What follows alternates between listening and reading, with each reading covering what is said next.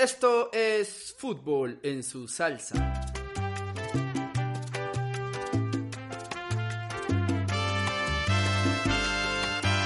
Edición Bajada de Reyes. Y en consecuencia, homenaje a Rey Ruiz. Fue mi media mitad, un sabor. Hola futboleros y futboleras y bienvenidos a Fútbol en su salsa.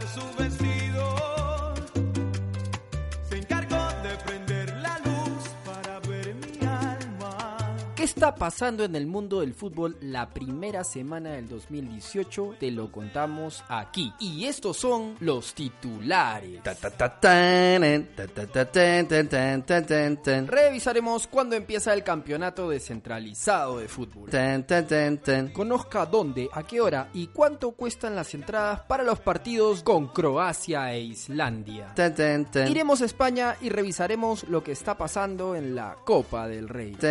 Philip Coutinho se va al Barcelona y la revista Forbes publicó la lista de los deportistas mejor pagados. Conózcalos aquí. Comenzamos.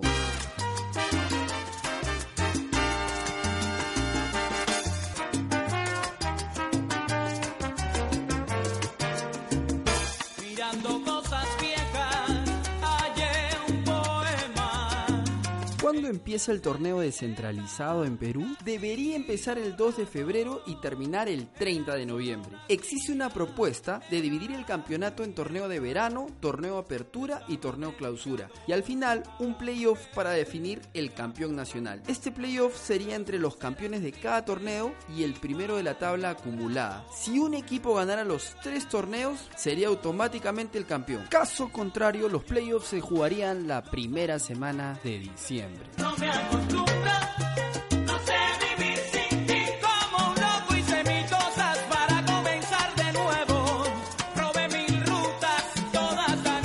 Con respecto al cupo de extranjeros, sería tal cual el año pasado. Los clubes pueden contratar 5 extranjeros, pero solo pueden haber 3 en cancha. Y finalmente, la bolsa de minutos también se mantendrán igual que el año pasado. Los clubes tendrán la obligación de sumar 4.000 minutos con jugadores nacidos a partir del año 97 en adelante, con la diferencia que si no cumplen ya no se reducirá el cupo de extranjeros como sucedía el año pasado, sino que ahora perderán 3 puntos por torneo.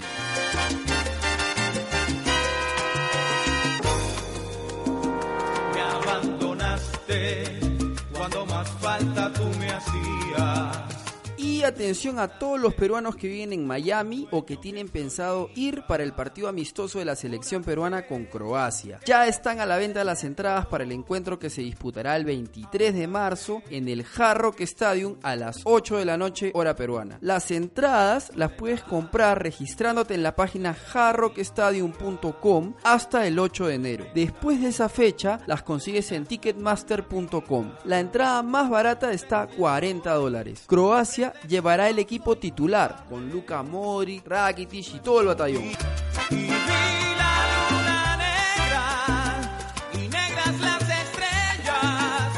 Como dato adicional, te contamos que en este mismo estadio, el 29 de julio del año pasado, se jugó el amistoso Barcelona-Real Madrid, el cual sería a la postre el último partido de Neymar con la camiseta del Barça. Y para los peruanos que vivan en New Jersey, el partido con Islandia se disputará el martes 27 de marzo en el estadio Red Bull Arena en Harrison. Este estadio cuenta con capacidad para 25.000 espectadores. Comunidad peruana en USA, vamos a alentar a Perú en estos importantes partidos preparatorios. Y ya que hablamos de la selección, te contamos que los abogados de Paolo Guerrero están preparando el expediente que le presentarán al TAS para que nuestro capitán quede absuelto, libre de polvo y paja y regrese lo antes posible al Flamengo de Brasil. Si todo sale bien, Paolo podría volver a jugar la última semana de enero. Por este motivo, varios clubes del extranjero están poniendo los ojos en el buen Paolo. El Beijing Wuhan de China, el Valencia de España, Boca y River en Argentina y en Colombia el Atlético Nacional de Medellín. Su contrato con Flamengo vence el 10 de agosto del 2018, por lo que podría cambiar de camiseta terminando el Mundial.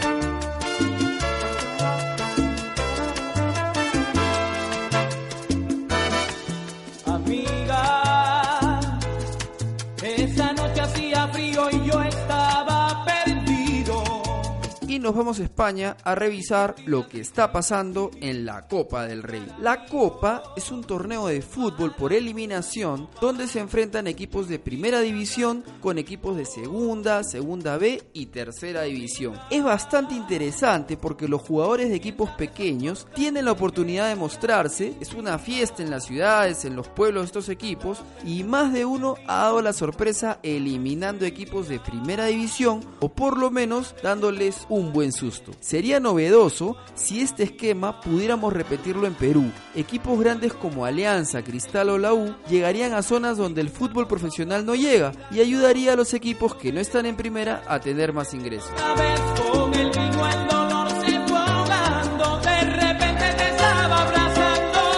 Acaba de terminar de jugarse los partidos de ida por octavos de final y entre los encuentros más importantes tenemos el de Lleida, de segunda B, que cayó 0-4 con el Atlético de Madrid que trajo de regreso e hizo debutar a su flamante estrella Diego Costa, el Numancia de segunda que perdió 0-3 con el Real Madrid en un partido donde hubo más goles que fútbol y Celta de Vigo que empató a uno de local con el equipo alternativo del Barcelona. El equipo que ha ganado más veces la Copa del Rey es Barcelona con 29 títulos. La próxima semana se juegan los encuentros de vuelta. Esta semana también se juega la fecha 17 de la liga y el Celta de Vigo recibe en su casa al Real Madrid. Vale decir, enfrenta la misma semana al Barcelona y al Real Madrid. Además, hay derby sevillano entre el Sevilla, que tiene interés por Edison Flores, y el Betis. Barcelona está puntero en la liga y ya le sacó 9 puntos al segundo Atlético de Madrid. Si te si El último fin de semana del 2017, Nike anunció en sus redes sociales la contratación de Philippe Coutinho al Barcelona. Y si te gustan los expedientes X,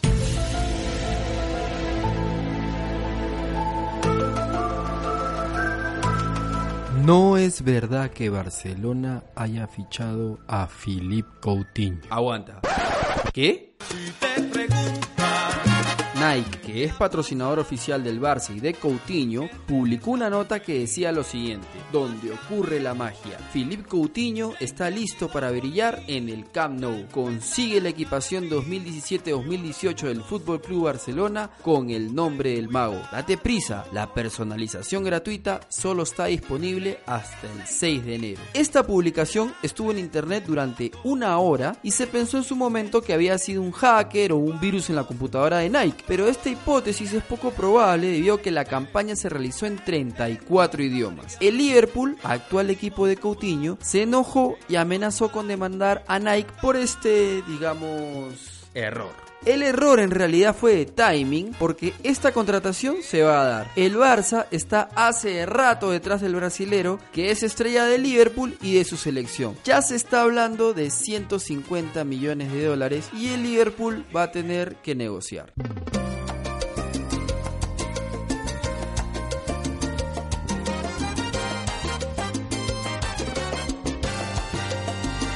Susurraste un te quiero, casi sin conocernos. Y la revista Forbes sacó la lista de los jugadores mejor pagados del 2017. Y Fútbol en su salsa te cuenta quiénes quedaron en los 10 mejores lugares. Comenzando por el más misio. Número 10. Lewis Hamilton. El piloto británico de la Fórmula 1 recibió 46 millones de dólares este año. 38 de sueldo y 8 en publicidad. Número 9. James Harden. El basquetbolista de los Houston Rockets tiene ingresos por 46.6 millones de dólares, 26.6 de sueldo y 20 de publicidad. 8. Stephen Curry. El basquetbolista de los Golden State Warriors de la NBA tiene un sueldo de 12.3 millones y recibe 35 más por publicidad, para un total de 47.3 millones de dólares. A partir de aquí son varios los deportistas que reciben más dinero por publicidad que por sus sueldo. Número 7. Rory McRoy, el golfista con ingresos de 50 millones de dólares, 16 por sueldo y 34 por publicidad. Número 6. Andrew Luck, el jugador de fútbol americano gana 50 millones también, 47 de salario y 3 de sueldo. 5. Kevin Durant, jugador de baloncesto de los Golden State Warriors, tiene un salario de 26.6 millones y recibe 34 de publicidad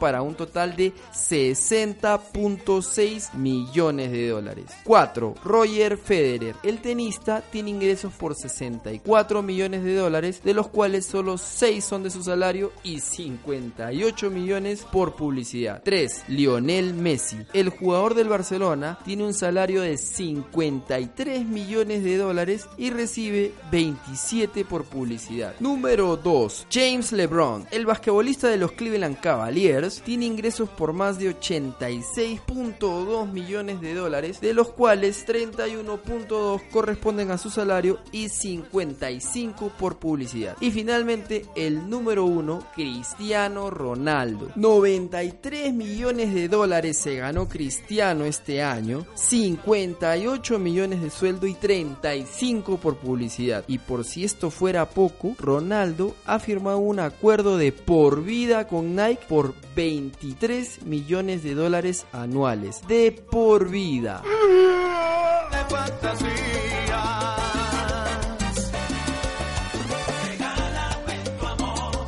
En resumen, hay cuatro basquetbolistas de la NBA, por supuesto, dos futbolistas, un piloto de Fórmula 1, un golfista, un jugador de fútbol americano y un tenista. Provecho.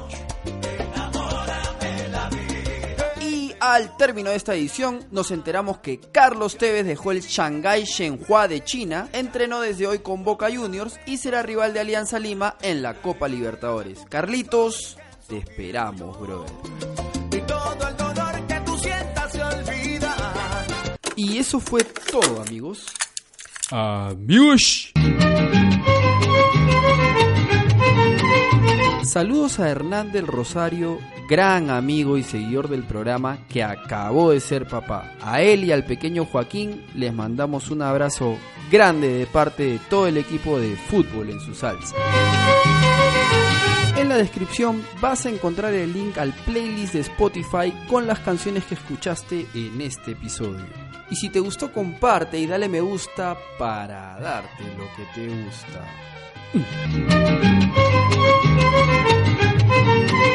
No se olviden de suscribirse al fanpage de Facebook, arroba fútbol en su salsa, para que no se pierdan el audio de la semana. Estamos también en Twitter como arroba fútbol en su salsa, en la aplicación de podcast de iTunes, y si no tienes iPhone estamos en Podbean y en iVoox. Envíanos tus comentarios, quejas y sugerencias a fútbol en su salsa arroba gmail.com. Eso fue todo. Chao.